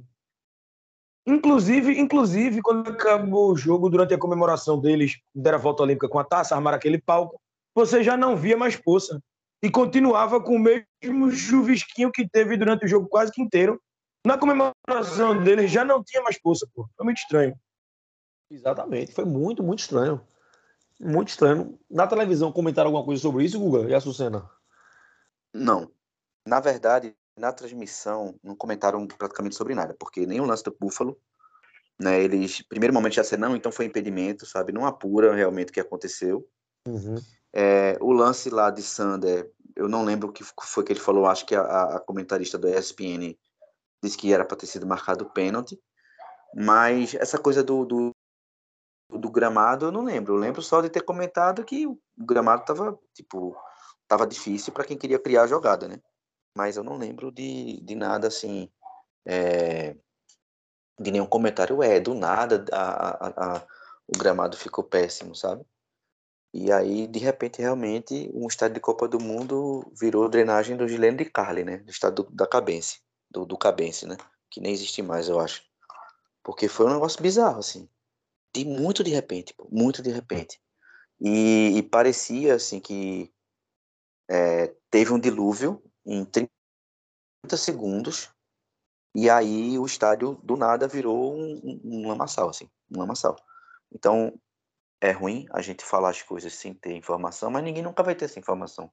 A não ser que também botasse um, um VAR no sistema de drenagem e um VAR também no, no, no, no interruptor dos refletores, sabe? Eu acho que agora vai ter que fazer isso no futebol brasileiro, para a gente poder realmente dizer, não, foi sacanagem ou não foi. Mas, é, diante do que aconteceu, da forma como foi, é muito estranho, porque não mudou, a, a, não aparentemente, a, pelo menos visualmente, vocês no estádio podem falar muito melhor, como já falaram, é que não, não teve, tipo, do nada aumentou muito a quantidade da chuva, e aí não foi isso, pô, não foi. É, pois é, não, não teve esse aumento de chuva, não. Foi um negócio muito tranquilo, como o Fabinho falou. Essa chuva daí não alagava a ilha, não. Se cair essa chuva aí no segundo tempo, na era do retiro, não alaga de jeito nenhum. E olha que é o mangue, viu? Então, assim, foi bem, bem estranho. Então, assim, o jogo, o jogo todo foi muito, muito estranho. Né? Esses... Foi luz, foi juiz, pênalti pra cá, pênalti pra lá. Óbvio que a gente. Mas, ó, Manda.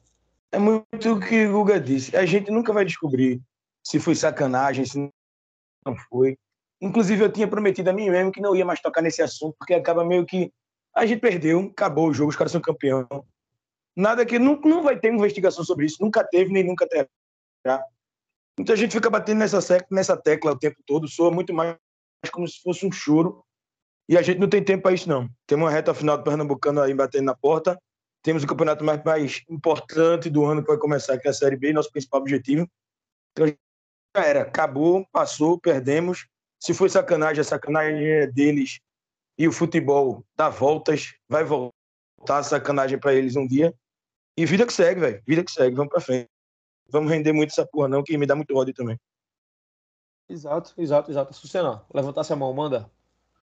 Não, eu só ia pontuar isso mesmo, que a gente nunca ia, é, nunca vai saber o que, é aconteceu, se fizeram de propósito, fizeram. O que é engraçado é que é uma arena de Copa tá uma, uma lama daquela, um, um- não pode ter uma chuva que alaga daquele, alaga daquele jeito, né? E na transmissão, eu estava assistindo da, da SBT, Haroldo ele mostra a gente, olhem ali para o cantinho de baixo, ali perto do, do banco de reservas do Fortaleza mesmo, uma poça imensa de água. Ou seja, sistema de drenagem não existe, né? Então, quando chover, eles botam o jogo em outro lugar, não coloquem mais ali na arena. E os apagar, o apagar das luzes, aí a gente também não sabe. Alguns dizem que houve mesmo falta de energia, teve relâmpago, etc. Mas aí apagaram-se só os refletores, teve cabine é, de imprensa com a luz ligada, teve outro, teve o merchanzinho lá ligado também, não apagou, então isso aí a gente também nunca vai saber, né? Mas enfim, acontece. É, pois é. Ó, muito... só, só, mais uma coisa para pontuar sobre isso. Eles vão estrear na Libertadores contra o Colo-Colo em casa essa semana. Eu tô esperando que chova nesse jogo, pra gente ver o que, é que vai acontecer. Porque eles vão precisar de um gramado bom, vão precisar roubar a bola, rodar a bola. O campo é deles, eles quem conhecem, eles que são os técnicos que se acham, né? O futebol técnico. Quero ver se chover, se eles vão deixar acontecer do mesmo jeito, essa bola vai rolar. É, pois é, eu ia comentar isso. Essa semana tem jogo lá, vamos ver como vai ficar o gramado lá. E como o Fabinho falou, assim, vida que segue, perdeu. Acho que, sendo bem realista, a gente não esperava chegar na final. Se você falar um mês atrás que o esporte estaria na final do Nordestão, com chance reais de ser campeão, eu me chamar de maluco, né? Então, assim, o time deu uma crescida, deu uma organizada, mas tecnicamente continuou muito fraco. Então, só para encerrar de minha parte o jogo, assim, e a gente já ir encerrando o programa, vamos falar rapidinho do jogo do Salgueiro, que o, o Fortaleza foi campeão, na minha ótica, muito por um jogador, o Zé Wellison. Assim, Zé Wellison acaba com o jogo em Recife, e Zé Wellison joga muito bem ontem, principalmente na reta final de jogo, o Zé Wellison acabou com o jogo, quando a gente foi com o homem a mais, ele botou a bola debaixo do braço e ganhou o jogo. Então, assim, se o Fortaleza não tem Zé Wellison, o Fortaleza não seria campeão. Eu acho que o esporte conseguiria ganhar.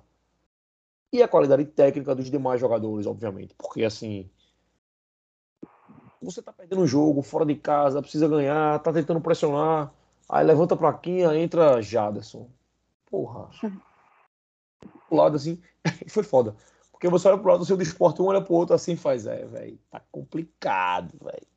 Aí daqui a pouco entra Lucas Hernandes. Um cara olha pro outro e, meu irmão, não dá, velho. Assim, tecnicamente não dá.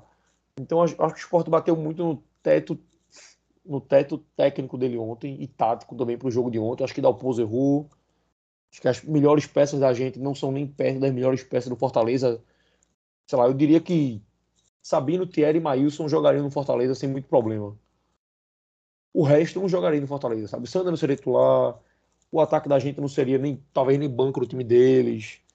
Então, é reconhecer a superioridade técnica do outro e que apesar disso nós fizemos duas finais muito, muito boas pro que a gente pode fazer. Comentei com, acho que com o Fabiano no busão voltando. Se você tira a camisa do Fortaleza e bota a camisa do Palmeiras, a turma ó, ia olhar e ia dizer, pô, vai perder o Palmeiras e tal. Como é Fortaleza, tem essa rivalidade, os caras que estavam há pouco tempo atrás na Série C, a gente tende a olhar como se tivesse a obrigação de ganhar, sabe? E não é assim. Então eu acho que que a Copa do Nordeste valeu. Valeu pro esporte. Se jogar do jeito que tá jogando aí na Série B, com mais uma ou duas contratações do meio para frente, principalmente, a gente tende a fazer uma, uma boa Série B. Fabiano, manda. É, mas, mas complementando a tua fala, no começo do ano, se a gente dissesse que a gente ia chegar na final com chance de campeão, exatamente como você disse, ninguém acreditaria. A gente foi passando aos trancos e barrancos, o time foi encaixando, e se fosse campeão, obviamente, seria muito melhor, seria é, a cereja do bolo para essa reta final do estadual, para a gente começar bem o Pernambucano. Infelizmente, não deu para ser campeão, mas eu acho que a mobilização que se criou em torno desse clima todo de final dentro da torcida, a torcida que já vem aí sofrendo por anos e anos, passando por fiascos seguidos, sendo eliminado na primeira fase da Copa do Brasil, foi de novo esse ano, vai criando aquele clima de desgaste da relação entre a torcida e o torcedor, entre a torcida e o time, vai se desgastando. E eu acho que essa chegada na final, mesmo com a não conquista do título, ela resgata um pouquinho desse sentimento. A mobilização que a gente viu da torcida do esporte em Fortaleza foi um negócio que, sinceramente, fazia tempo que eu não via. As pessoas confiantes, muita gente, todo mundo cantando, rede social durante a semana só se falava nisso o público que a gente colocou aqui na Arena de Pernambuco no primeiro jogo. É, enfim, eu acho que esse clima que se criou ao redor dessa final, ele tem uma importância muito grande para essa fase que a gente vai enfrentar agora, para a reta final do Pernambucano. Eu acho que a gente, agora, agora, depois disso que aconteceu, a gente perdeu a final, mas a gente sabe da forma que perdeu, lutando até o último minuto, conquistando o um empate aqui no último segundo, praticamente na arena, lá tendo que apagar as luzes para nos vencer. Então, agora, depois disso tudo que aconteceu, sim, nós somos os favoritos, os favoritos a ser campeão pernambucano. E sendo campeão pernambucano, a gente traz a torcida ainda mais para perto, aumenta essa mobilização, esse orgulho de ser rubro-negro, reacende essa chama. E aí aquela Série B que a gente já via distante, aquela Série B que a gente via que seria uma luta para não cair, não é que a, a, a, o acesso à Série A virou uma realidade. Longe disso. Mas eu acho que a gente já não pensa mais da metade da tabela para baixo. A gente já não olha para trás. Isso se dá muito por essa, por essa relação da torcida, por essa confiança, por essa sinergia entre time e torcida, do que pelo próprio futebol jogado. E a gente já provou por mais de uma vez que a nossa torcida ganha jogo, sim, a gente empurra o time. Os caras se sentem pertencentes a isso. Tem muitos jogadores da base que foram criados aqui, que deixam a vida em campo.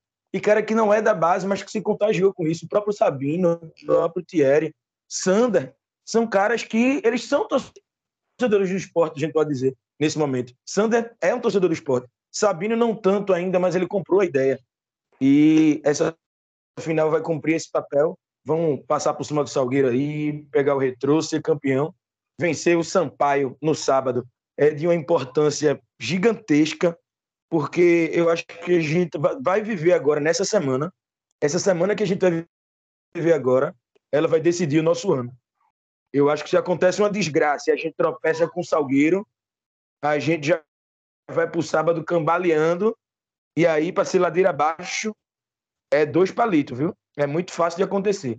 Se a gente passar bem pelo Salgueiro, ganha do Sampaio sábado, essa mobilização ela se mantém, essa chama continua acesa e aí para segurar o Leãozinho vai ser chato. Até paciência com quem erra vai ser maior a gente vai ter mais tempo para o treinador trabalhar, a gente vai jogar agora quarta, sábado, depois tem mais uma semana, eu acho, alguns dias de folga, e que essa folga seja com o time em paz, com a torcida em paz, e que o que vem pela frente seja nosso.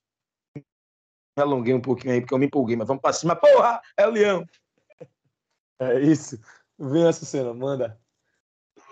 É, não, só para falar mesmo que essa é a hora é, do esporte, da, do marketing abraçar a torcida do esporte e trazê-los para ele, sabe? Lançar plano de sócio. Essa é a hora. Agora que a gente tá, tá lá em cima, que a gente foi para um final, por mais que tenha perdido, mas o torcedor, ele chegou junto. Ele tá muito junto. A gente tá vendo a evolução do time, a gente tá vendo a vontade do time. Então, essa é a hora de trazer o torcedor que se afastou para junto. E eu acho que eles já já estão aí fazendo alguma coisa, mas eu espero que lancem um plano de sócio logo, os planos novos, etc. E tragam o torcedor para junto do esporte. E, a gente tem uns anos que a gente tem se afastado muito. Eu acho que até o, o torcedor que mais ama o esporte se afastou, por N motivos. Eu acho que essa é a hora. Concordo, concordo. Eu acho que a torcida voltou a abraçar o clube. Na verdade, eu acho que a torcida não deixou de abraçar o clube, mas o clube não queria ser abraçado. E parece que agora. Não é culpa do clube, não. Não vou dar essa moral ao esporte, não, porque o esporte não fez nada demais, não. O esporte só atrapalhou. Botou venda de ingresso atrasada, não facilitou venda de ingresso, atrapalhou vida de sócio. Mas apesar do esporte, a torcida continuou indo lá e, e abraçou o clube, puxou o clube. E como vocês falaram, o mínimo que tem que fazer é é ajudar esse abraço a ser melhor. Estamos encerrando hoje, já estamos um programa longo hoje. Queria só entrar rapidinho nesse jogo de quarta-feira, como o Fabiano adiantou ali, esse Esporte Salgueiro, um jogo perigoso, um jogo de quarta de final, aí, jogo único. Perguntar a vocês aí o que, é vocês acham que vai ser esse jogo, um rapidinho, porque minha sensação é. Eu tenho um pouco de receio de jogos logo em seguida, grandes jogos, assim porque por esse jogo de Fortaleza mesmo puxado, gramado pesado no segundo tempo, um esforço físico absurdo, um esforço psicológico gigantesco, concentração lá em cima. Aí você perde o jogo, volta para Recife hoje, vai dar aquele treino Miguel, amanhã um treininho, pode jogar quarta, talvez eu fico com medo do cara entrar um pouquinho abaixo e ser surpreendido. Meu receio é esse, mas acho que a gente ganha. Acho que o Sport vai fazer um jogo. Não vai, eu acho que o Sport não vai jogar bem, acho que o Sport vai passar. Mas acho que o time não vai jogar bem, não vai ser um grande jogo, vai ser um jogo suficiente para ganhar, assim. E concordo com o Fabiano. Acho que depois desse jogo de Fortaleza, o Sport entra como favorito do Pernambucano para para ser campeão. Guga, me fala o que tu acha de quarta-feira rapidinho, que eu ainda então, vou passar só o valor dos ingressos que saiu aqui e a gente encerra por hoje. Sim. Rapidinho. É um grande desafio para mim. então, é, eu acho que, de fato, o esporte tem que aproveitar essa onda positiva. É, há sim né, desgaste físico, né? Uma, uma derrota dessas também desgaste emocional, mas a galera tá, tá unida e eu acho que não vai baixar, não vai baixar a guarda, sabe? Vai entrar ligada nessa decisão, né? Porque é um jogo único, é decisão. E a nossa vantagem, né, é que apesar dessa, dessa agenda estar tá muito corrida, né, de não ter muito descanso, pelo menos o próximo jogo também vai ser em Recife, então não vai ter viagem.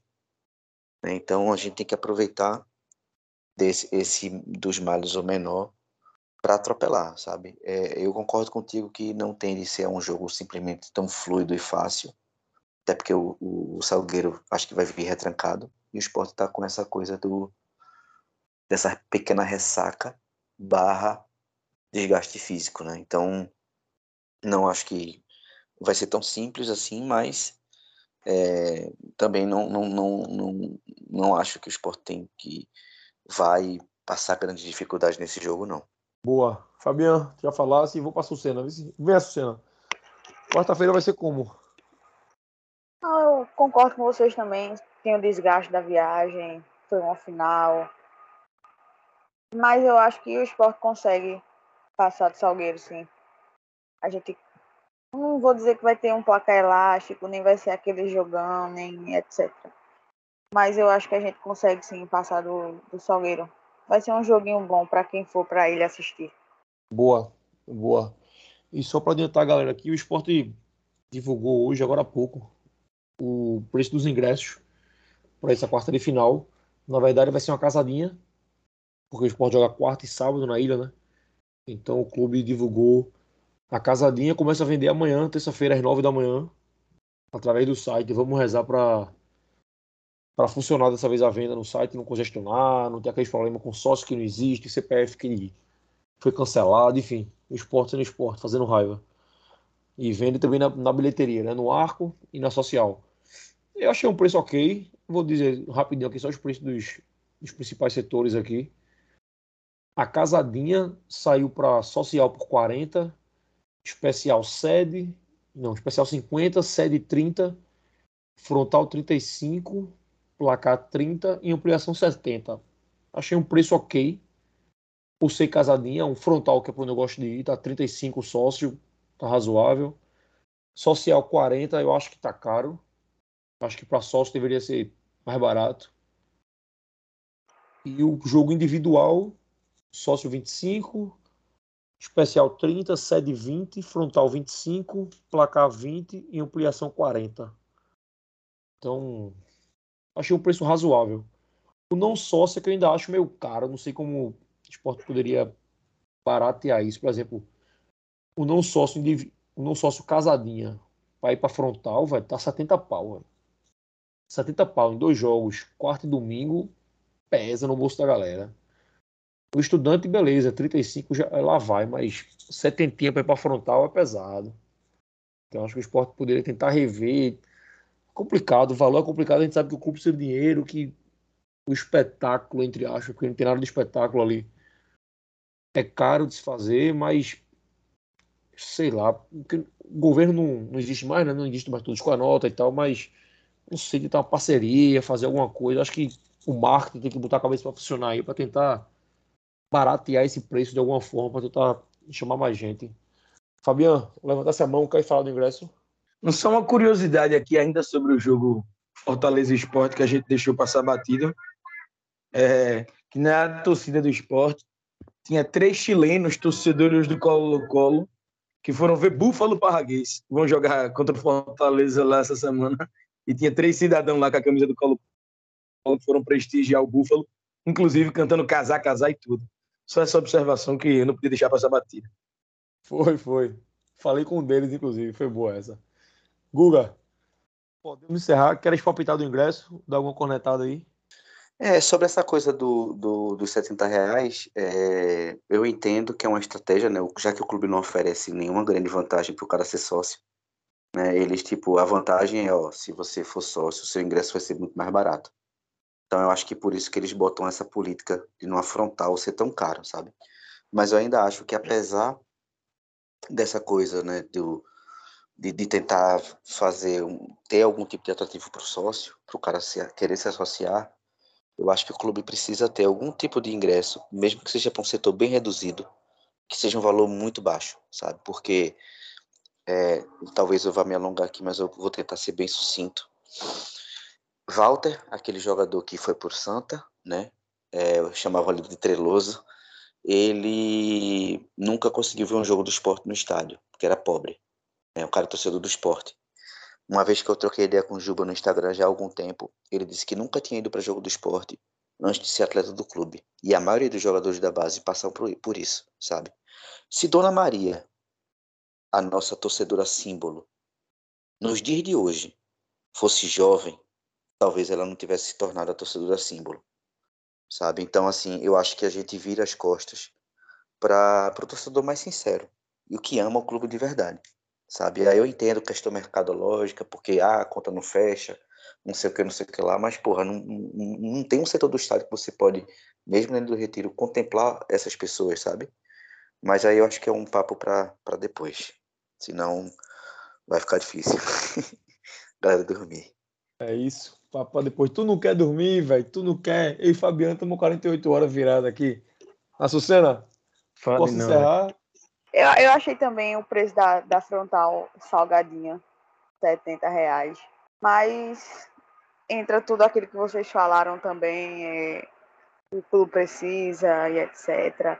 A gente não tem plano de sócio, a gente tinha um plano de sócio que era ali da geral, que era 30 reais. Eu, o meu primeiro sócio foi ali, eu pagava 30 reais na época, ia para todos os jogos de graça na é, geral mas eu acho que a gente não tem mais esse plano. Na verdade, a gente só está com um plano agora, que é o preto, Isso né? quer dizer, na verdade, a gente não tem plano nenhum, o esporte não tem mais Pois plano, é.